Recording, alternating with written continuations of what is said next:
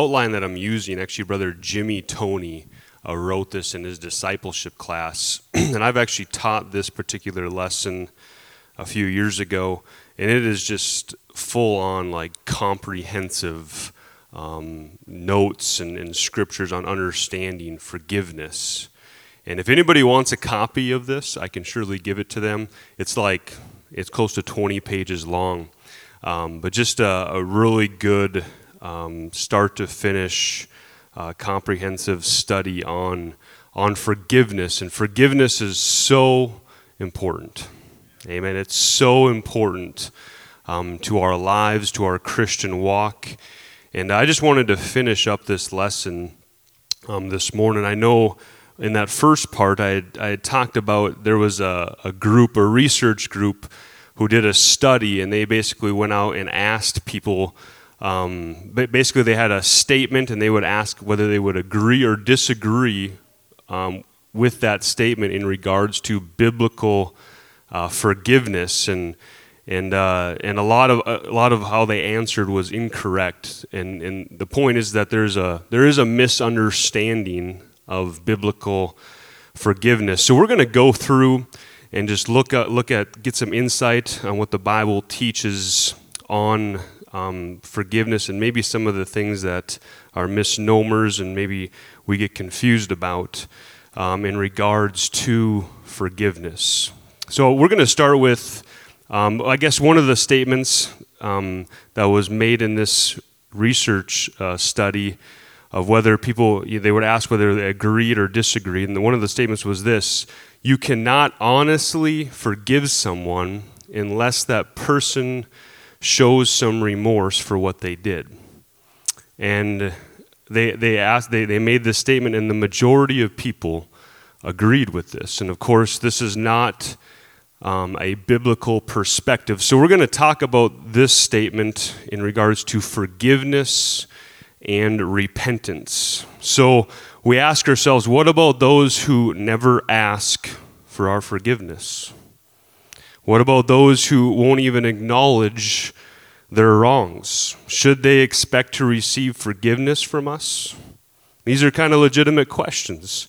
Um, and more importantly, should we, re- be, should we be required to give them forgiveness if they don't even acknowledge their wrong? So, in other words, is re- repentance a requirement for, for uh, granting forgiveness to others? Can you honestly forgive someone who is not repentive? Um, if they're unaware that they've hurt you, they're, they're, you might be dealing with a hurt and the other person is just unaware that they hurt you. Um, if they're unmoved by the fact that they've offended you, they know they offended you, but it doesn't bother them. Can you forgive them? There's no repentance. Or they're just unwilling to admit their mistake. Um, we live in a world that is fairly unwilling to admit our own mistakes, or that they're just unable. They're unable, um, maybe just due to illness, maybe due to them being on their deathbed. They're just either they're unaware, unmoved, unwilling, or unable um, to repent. And uh, and really, these are these are faulty arguments that people use for demanding repentance before granting forgiveness. So we like to demand repentance before we, we are willing to forgive. Um, and that is, that is not a biblical perspective of forgiveness. So there's some things that, uh, that we get wrong, and, and for, we, we oftentimes think that forgiveness um, needs to be earned. So you hurt me, I need something back from you in order for me to forgive you. Okay? So those who demand that their offender earn forgiveness by demonstrating sorrow or are operating under the illusion that somehow their offender's repentance will be sufficient to cover the offense. So we, are, we look for them to say, I'm sorry. We look for our offender to get on their knees and beg for forgiveness. And then we somehow think that them doing that, they have now earned our forgiveness. Okay, this is, this is something that is very natural to the flesh. Um, but the words, I'm sorry, um, they may be momentary, momentarily relief, momentary relief to a wound, but they are insufficient in themselves to affect permanent healing. And salvation is like that, right? Our salva- salvation with God. We are not saved just because we told God, I'm sorry. But we are saved because He chose to forgive. Okay? And we definitely did not earn this forgiveness.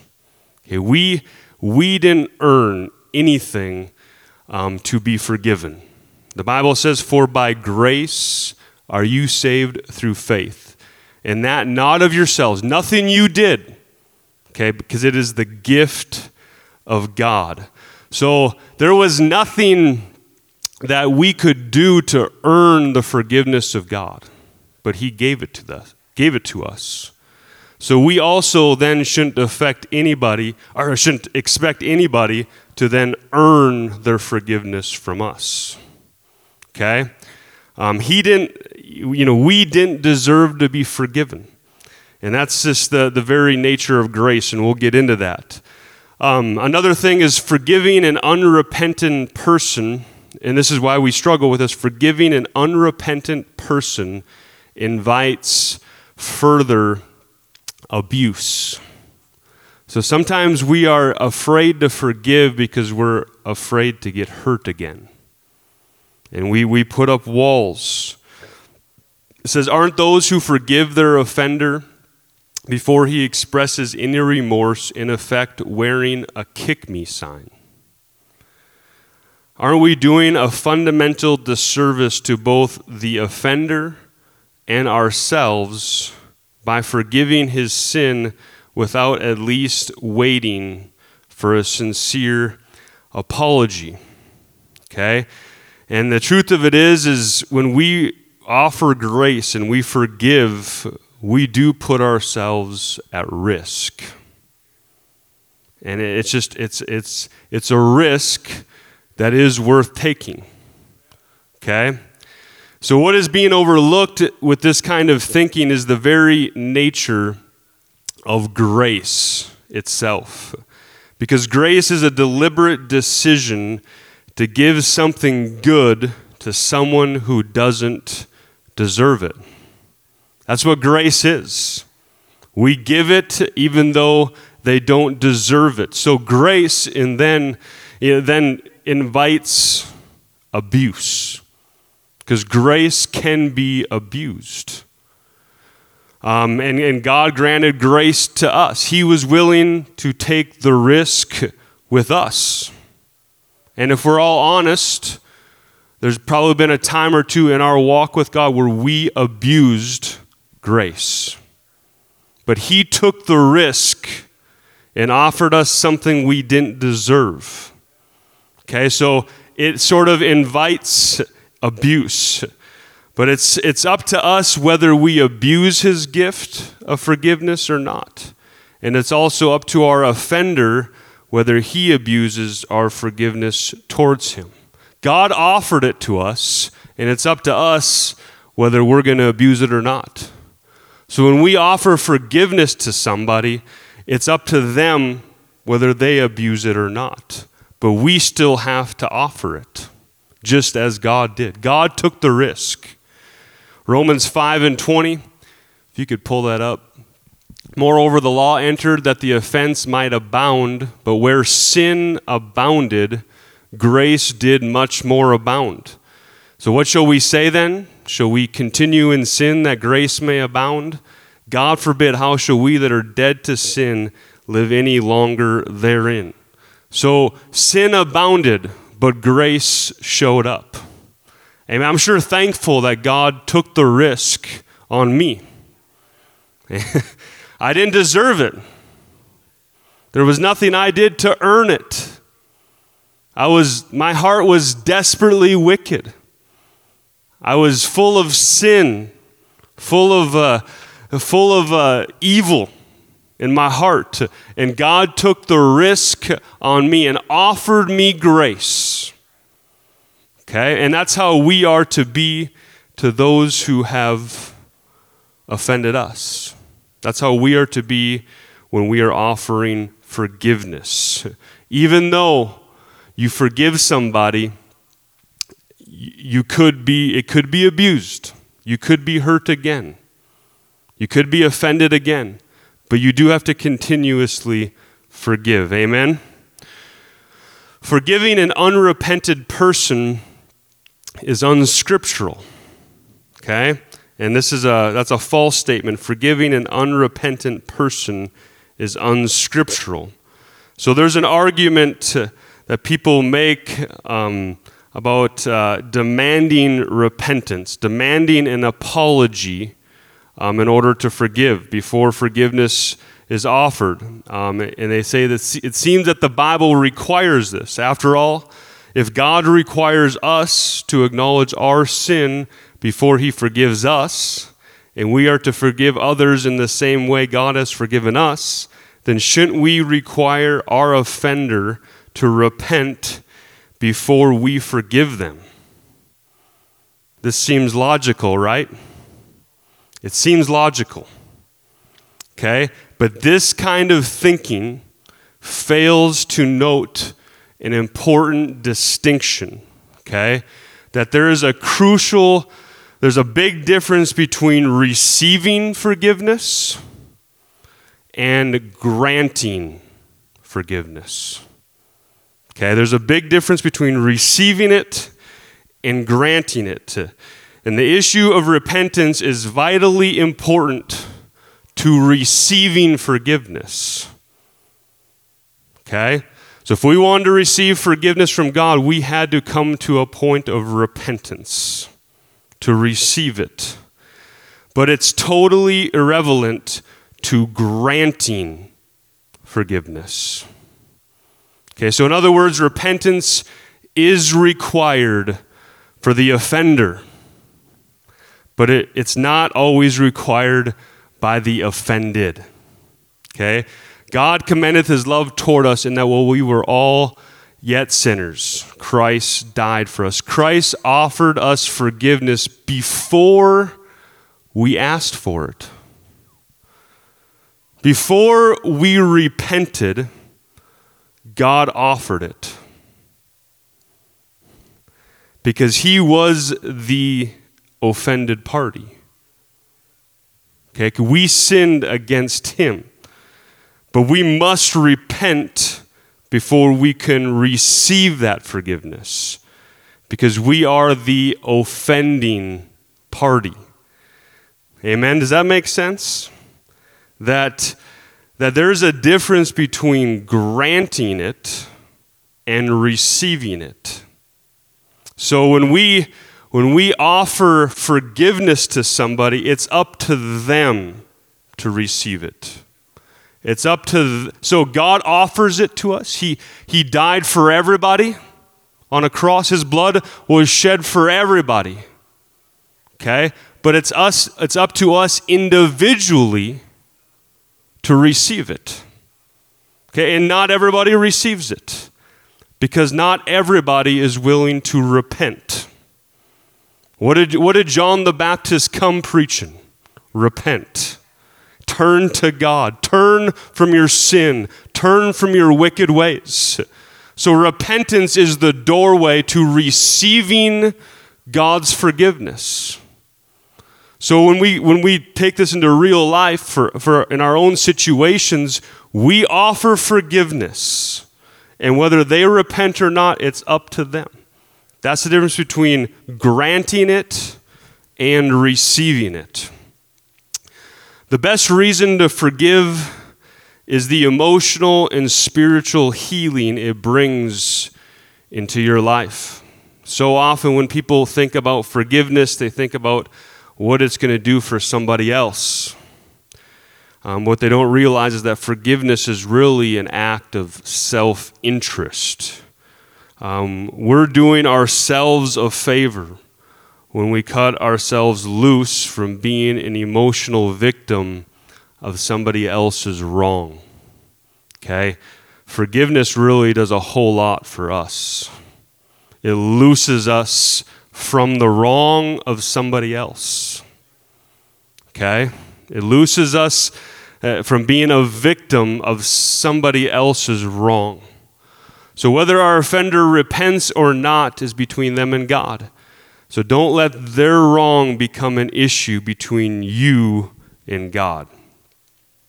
All right, so one of the other statements made in this study was if you really forgive someone, you would want that person to be released from the consequences of their actions.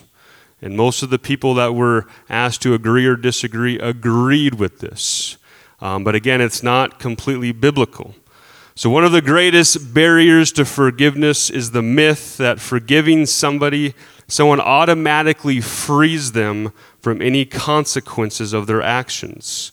Um, this is a, a misunderstanding that makes many people hesitate to forgive or condemns them to a lifetime of unnecessary bitterness. So here's a few examples. What about the church treasurer who is caught embezzling funds from the weekly offerings? If he publicly confesses and pays the money back, then shouldn't the church restore him to his position if they have really forgiven them? Okay? What about the husband who had an affair and broke up his marriage? If his wife has really forgiven him, shouldn't she quit making him pay for his mistake over and over again by demanding child support each month? So, what about the murderer who gets saved on death row? If the, if the victim's family has truly forgiven him for his crime, shouldn't they be petitioning the courts for his release from jail? Have they really forgiven him if they want his sentence to still be carried out? What about the Christian who has become involved in an immoral relationship but has now repented? If the church leadership demands that he prove himself before being involved in ministry, isn't that demonstrating an unforgiving spirit? The deal is, is there's still consequences to our sin. There's still things we got to deal with. Um, the same dilemma lies behind each of these scenarios. Does forgiveness automatically erase the consequences of the sin? Have I truly forgiven somebody if at the same time I insist that they be held accountable for their actions? The answer to this dilemma is found in an important distinction between two different words.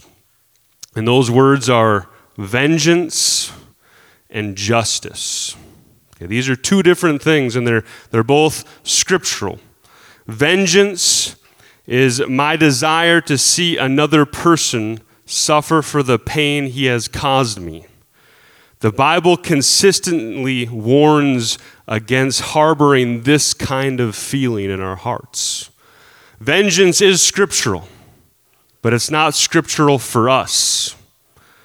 Amen. The Bible says Romans chapter 12 in Romans 12 and 19 it says dearly beloved avenge not yourselves but rather give place unto wrath for it is written vengeance is mine I will repay saith the Lord. Paul says don't try to get even with your offender. Don't seek vengeance. God is the one who will repay, He will take care of it. Vengeance is the Lord's.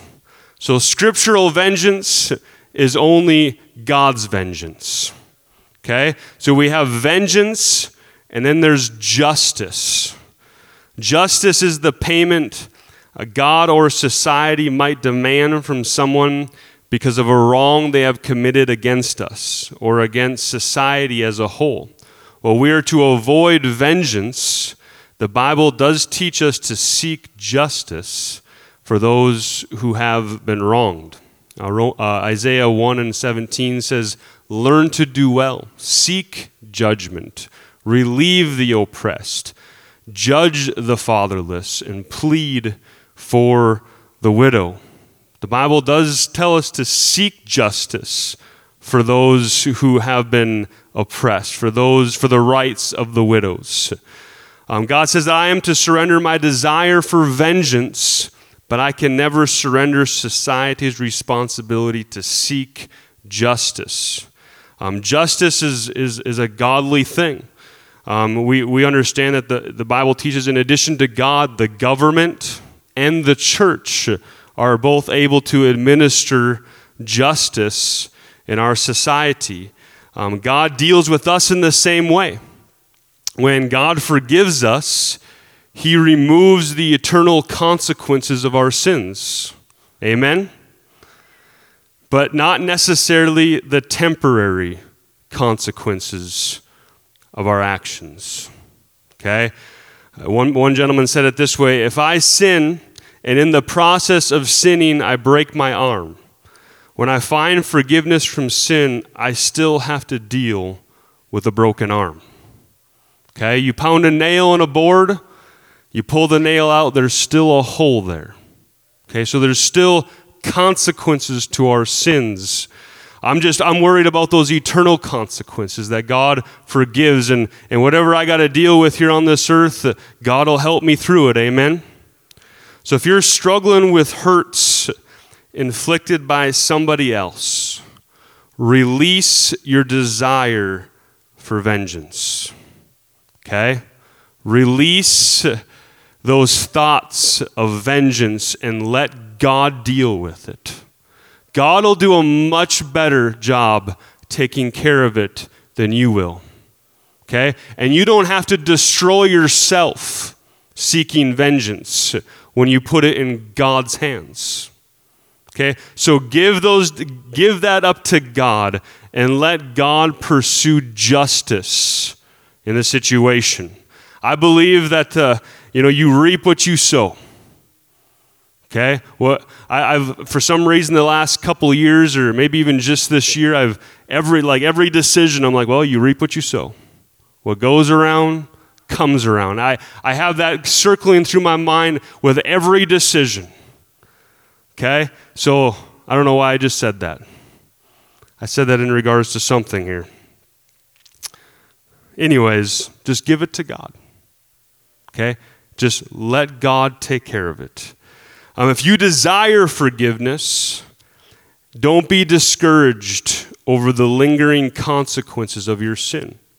Sometimes you've sinned and you're, you're hoping to have to be forgiven for that sin but the things that you've done just keep rolling around in your mind and you can't you can't free yourself from it um, but don't uh, so if you desire this don't be discouraged over the lingering consequences of your sin instead view them as a gift designed to keep you close to god sometimes we have these things these consequences that we have to deal with and and we wish we could free ourselves from the consequences as well.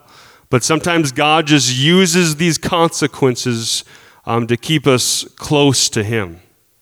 Okay, so there is a difference between vengeance and justice. Okay?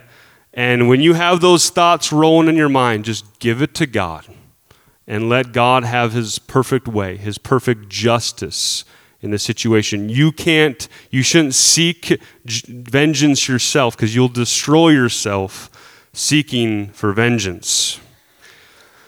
Uh, the third statement made in this research study was if you genuinely forgive someone, you should rebuild your relationship with that person. And most people agreed with that, but that's not always scriptural either. So we talk about forgiveness and reconciliation. They are two separate things forgiveness and reconciliation. So, if we're what if someone is hesitant to offer forgiveness to their offender because they have no desire to reestablish a relationship with them? Okay, so sometimes we hold back forgiveness because we think if we forgive, we then immediately have to rebuild and restore this relationship with them. And that's not true. That's not true. The Bible teaches that reconciliation, okay, reconciliation is important. Okay, it's important because we do believe in unity.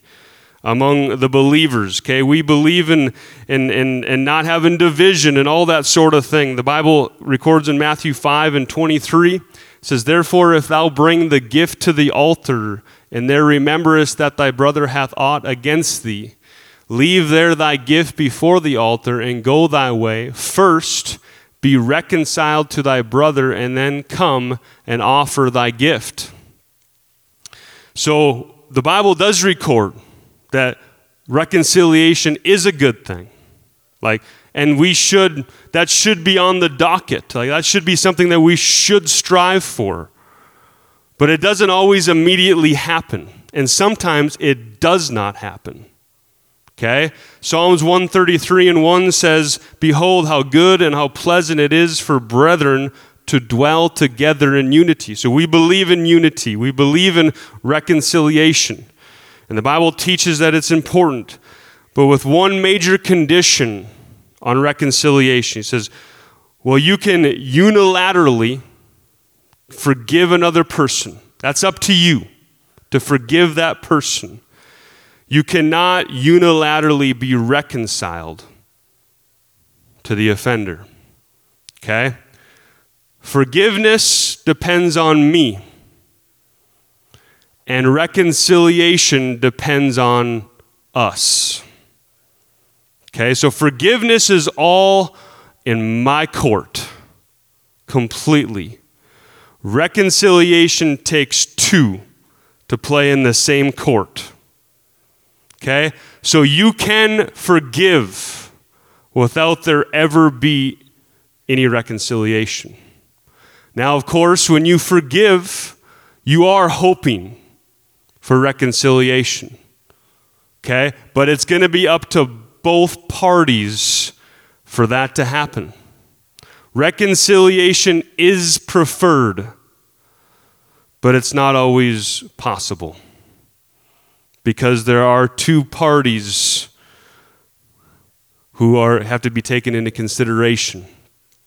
The Bible says in Romans 12, 18, it says, If it be possible, as much as lieth in you, live peaceably with all men. Be reconciled if at all possible. Be reconciled with your brother if at all possible. But it may not be possible. So all you can do is your part and forgive. Amos 3 uh, says, Well, I can express my desire for reconciliation in a relationship, I cannot demand it. If, if only uh, both parties ag- agree it can be achieved. Even if someone has truly forgiven me for hurting them, it still may take a great deal of time and effort to rebuild the fractured relationship. And that's another thing, like that, that other party might be willing, but it's gonna, sometimes it just takes time. Healing is a process. And, and if there was an offense that happened between two parties, and there was forgiveness. Reconciliation may be done over a period of years. And I, I believe that's okay. As long as we're heading in the right direction, it's not always going to happen just instantaneously. Um, reconciliation involves three ingredients it involves repentance, admitting that we are responsible for the wrong that has been done to others. It involves restitution, offering some type of compensation to the person we have wronged for the loss, and rehabilitation, demonstrating a change in our behavior over a period of time toward the person we have wronged. So there is a process of, of rehabilitating a relationship sometimes when there has been an offense and a hurt. Reconciliation doesn't happen instantaneously. That is why the offenders are wrong to demand immediate restoration and why the offended are unwise to offer it. Proper healing in a relationship takes time. Amen? Sometimes it just takes time. And that's okay. Just stay close to God. Let God work things out. And sometimes we sometimes want to you know, something happens between you and somebody else, there was a hurt, you forgave them, and you just want everything to be back to normal the next day. That doesn't always happen. Sometimes it just takes some time to restore that. and rehabilitate that relationship. The fourth statement made in regards to uh, uh, biblical forgiveness is if you really have forgiven someone, you should be able to forget what they have done to you. Okay, we've all heard forgive and forget. Okay, i we probably have all said that. Um, but it's really an unscriptural way to forgive. Um, forgetting is not a test of genuine forgiveness. Okay? Attempting to force oneself to forget a hurt oftentimes simply results in bitterness or guilt because we continue to remember in spite of ourselves. So, so you know that that hurt comes to memory and we and we, we it comes to our mind and then we start questioning ourselves whether we've really forgiven or not. So we may struggle with this on, on either side of the for, forgetting issue. Um, if God really, ha- really for, has forgiven me, why do I keep remembering my sin? Okay? Maybe I haven't genuinely repented. And this, is, this uh, can turn into condemnation pretty easily, where you remember the things of the past and the things that you've done, and, and uh, you, you doubt whether God has forgiven you. You doubt whether you've really come to repentance, and you start to doubt your salvation. And this is, a, this is really a ploy of the enemy. The other side of it is, is if, if I've really forgiven my offender, why can't I forget what they did to me? Because I haven't genuinely forgiven him. Maybe I haven't genuinely forgiven them. So these questions come about because we remember. We remember these hurts. Um, and we, we ask ourselves doesn't, for, doesn't God forget our sins? And isn't his forgiveness of us a model for our forgiveness to others? So we read a scripture in Jeremiah 31 and 34. It says, it says, uh, And they shall teach no more every man his neighbor and every man his brother, saying, Know the Lord, for they shall all know me, from the least of them unto the greatest of them, saith the Lord. For I will forgive their iniquity, and I will remember their sin no more. And I'm thankful. Like we, we, we say this all the time. Think God doesn't even remember my sin. He's forgot about it. He's cast it as far as from the east is from the west. Amen. So, do we use this as a model for our forgiveness and forgetting to others. So, the idea here in this scripture is that it's not that God cannot remember, okay? It's that He chooses not to remember. He has literally chosen not to remember our sins. And just remember, He's God, and He can do this, okay? He also understands that we're human. Okay, and we have a memory and we have a mind. Uh, 2 Corinthians 5 and 10 tells us that Christians will have uh, their deeds, um, their works, both good and bad, evaluated at the judgment seat of Christ.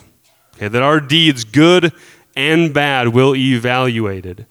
Um, that means that God will obviously remember our bad deeds in a, in a literal sense, but he will not remember them in a judicial sense. Okay? He has chosen to eternally erase the consequences of actions that we have repented of. So when he evaluates our lives at the end of this, our good, our deeds, good and bad. He, so in a literal sense, he remembers all of our deeds. But when it comes to eternal consequence, when it comes to, the, to being judged in a judicial sense, those deeds that we've repented of are under the blood and he doesn't remember them. Okay? So to put that into, into real life, you know, we, if we've been hurt, we've been offended, we forgive. Okay, we, we forgive them. And then uh, time goes by and we remember what was done to us. We remember the offense. And I think I think where God really wants to bring us to is that we don't hold, we remember the offense, but in that moment we're no longer holding them. Um, we're not holding them, um, uh, we're not holding it against them anymore in a judicial sense. Because we've, re- we, we, when true forgiveness has happened, we've released them from what they've done. So, we remember it, but are we holding them, holding it against them in our minds? I think that's the difference. Uh, and I don't think we should continue to, to think about these things. It's not something that we should, uh, that we should dwell on. Uh, we all know we, we dwell on old past hurts, and, and uh, our imagination can kind of go wild if we're honest with ourselves. But when that thought comes to mind, the best thing to do is say, I don't hold that against them no more. I've already forgiven them from that offense. Romans 4 and 7 says, saying, Blessed are those whose iniquities are forgiven and whose sins are covered. Blessed is the man to whom the Lord will not impute sin. Amen. It comes a point where God, he, he, he he chooses to forgive and to forget our sins in that judicial sense and no longer hold it against us. So, forgetting is a function of the brain, but forgiving is a function of the spirit. Okay? And our human mind and our brain is, is capable of, of storing uh, memories after memories he wrote here, he says, Our brain is capable of storing at least 600 memories a second. That's 1.5 trillion bits of information in a 75 year lifespan. Although we may not be able to recall certain events in our life, those experiences are nevertheless permanently recorded in our memory and could resurface at any time. Thus, anytime we encourage someone to forget an event, we're asking them to do the impossible. In fact, struggling to forget a past event can have just the opposite effect, searing the thought more deeply in our memory. So, forgetting offenses is, is not humanly possible. Okay? So, we don't need to feel guilty for remembering an offense, but it's what we do with the memory. It's what we do with that memory. What, what's going on in our mind? Are we dwelling on it? Are we seeking vengeance? Are we, are we still, uh, are we still just um, angry about it? Or are we saying, all right, I remember that. Boy, I wish that wouldn't have happened. However, I've forgiven them. I've released them from this offense. Remembering our past failures um, can actually be all right. Like sometimes we look back and we look at what God has brought us through. We look at we can look back and and we can we can see the healing hand of God in our lives. Now I'm not saying look back with lust, I'm not saying look back with hurt. I'm saying sometimes we can look back and we can see the hand of God working in our lives. We can, we can look back at a hurt that God healed. We can look back at an, offense, at an offense that we did when we hurt somebody and how God changed our heart. So sometimes those, uh, to, to completely forget those things, um, I don't think would be profitable either. But we can look at them and we can see what God has done in our lives. So, how can I handle memories of a past hurt? Number one, do not cultivate the memories. Do not dwell on them. Do not, you know, sit there in bed at night thinking about these things. You're going to, you know, there's times where these things will come to mind and you're going to have to uh, say a prayer. You're going to have to ask God to help you to, the Bible says that whatsoever things, think on these things, whatsoever pure and righteous and holy. There are sometimes these things will come to mind and you're going to have to just turn your eyes upon Jesus. Okay, you're going to have to just look to Him. as opposed to cultivating these memories. And God will help you. Can I tell you, God will help you with that. God can, can heal the heart. Uh, don't recall your own failures. Sometimes we're, we're just extremely hard on ourselves. And we, we've failed, we've offended people, we've hurt people, and we don't think that we're worthy of forgiveness. Okay, there's a, and that's, a, that's another ploy of Satan. Don't ever think that you're not worthy enough of God. No matter what you've done, God, God's grace is sufficient for you. Okay, you are worthy of Him. Remember your decision to forgive. Sometimes you just got to go back and be like, I forgave them. I gave them, I, I gave this up. I'm not owning this no more. Okay? And realize that healing memories takes time.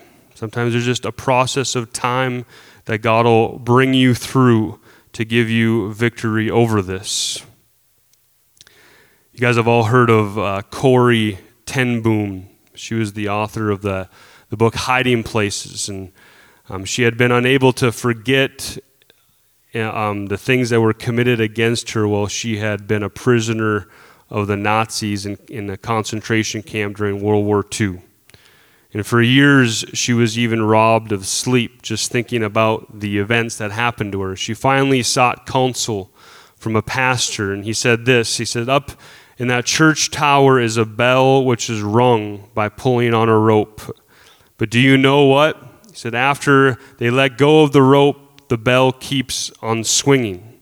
First ding, then dong, and slower and slower until there's a final dong and it stops. The same thing is true of forgiveness. When we forgive, we take our hand off the rope. But if we've been tugging at our grievances for a long time, we mustn't be surprised if the old angry thoughts keep coming. They're just the ding dongs of the old bell slowing down. But once the force or your will has gone out of them, the thoughts will diminish in frequency and intensity. So he said, Let go of the rope. And you do this through forgiveness. Sometimes we just, well, not sometimes, we just have to let go of the rope. And God will help you with this. Amen. God will help you with this. And uh, I believe that really the key to understanding forgiveness in Scripture is when you just realize that, that God forgave you and you didn't deserve it. And when I begin to think about that, it makes it easier for me to forgive others. Amen. It's, it makes it easy for me when I look at the great grace of God. It makes it easier for me to be graceful with others. Amen. Let's all stand this morning. So this is just some some insight on forgiveness and and I you know the, the, the truth of it is is life is not fair. There are there is hurt, there is pain, and uh, there's experiences that some go through that others don't. But the truth of it is is we've all been hurt. We've all been offended. And God has um, has given us a way to forgive. He's given us a way to let go of that rope. Amen. And it truly will lead you to a life of freedom. Amen. I wonder if we could just pray this morning. Jesus, we love you. God, we thank you, Lord, for your goodness and your mercy today. God, I pray, Lord, that you would just touch every man, woman, and child in this place today. God, we thank you, Lord, for forgiving us. God, for, for offering us forgiveness of sins, God, while we were yet sinners. God, I pray that every everybody in this room today, God, would be able to forgive those who have trespassed against them, God. Lord, that you would help them, God, in getting over past hurt and past pain, God, that we would let go, God, of the rope, God, through forgiveness. God, I pray in the name of Jesus, God, that your spirit, oh God, would flow into this place today. God, that you would just have your hand upon this church. God, that we would not harbor bitterness. God, that we would not harbor past feelings and hurts. But God, that we would let go of it, God. Lord, that we would just let you take care of justice. God, in the name of Jesus, Lord, that you would have your way in this place today. God, we love you today. We magnify. Can we just talk to him this morning? Jesus, I love you. God, I thank you today, God, for the opportunity to together in this place. God, we thank you for your word. God, we thank you for what you did on Calvary. God, that blood that you shed for us. God, the opportunity you've given us today, God, in Jesus' name. In Jesus' name. You're dismissed today in Jesus' name. Amen.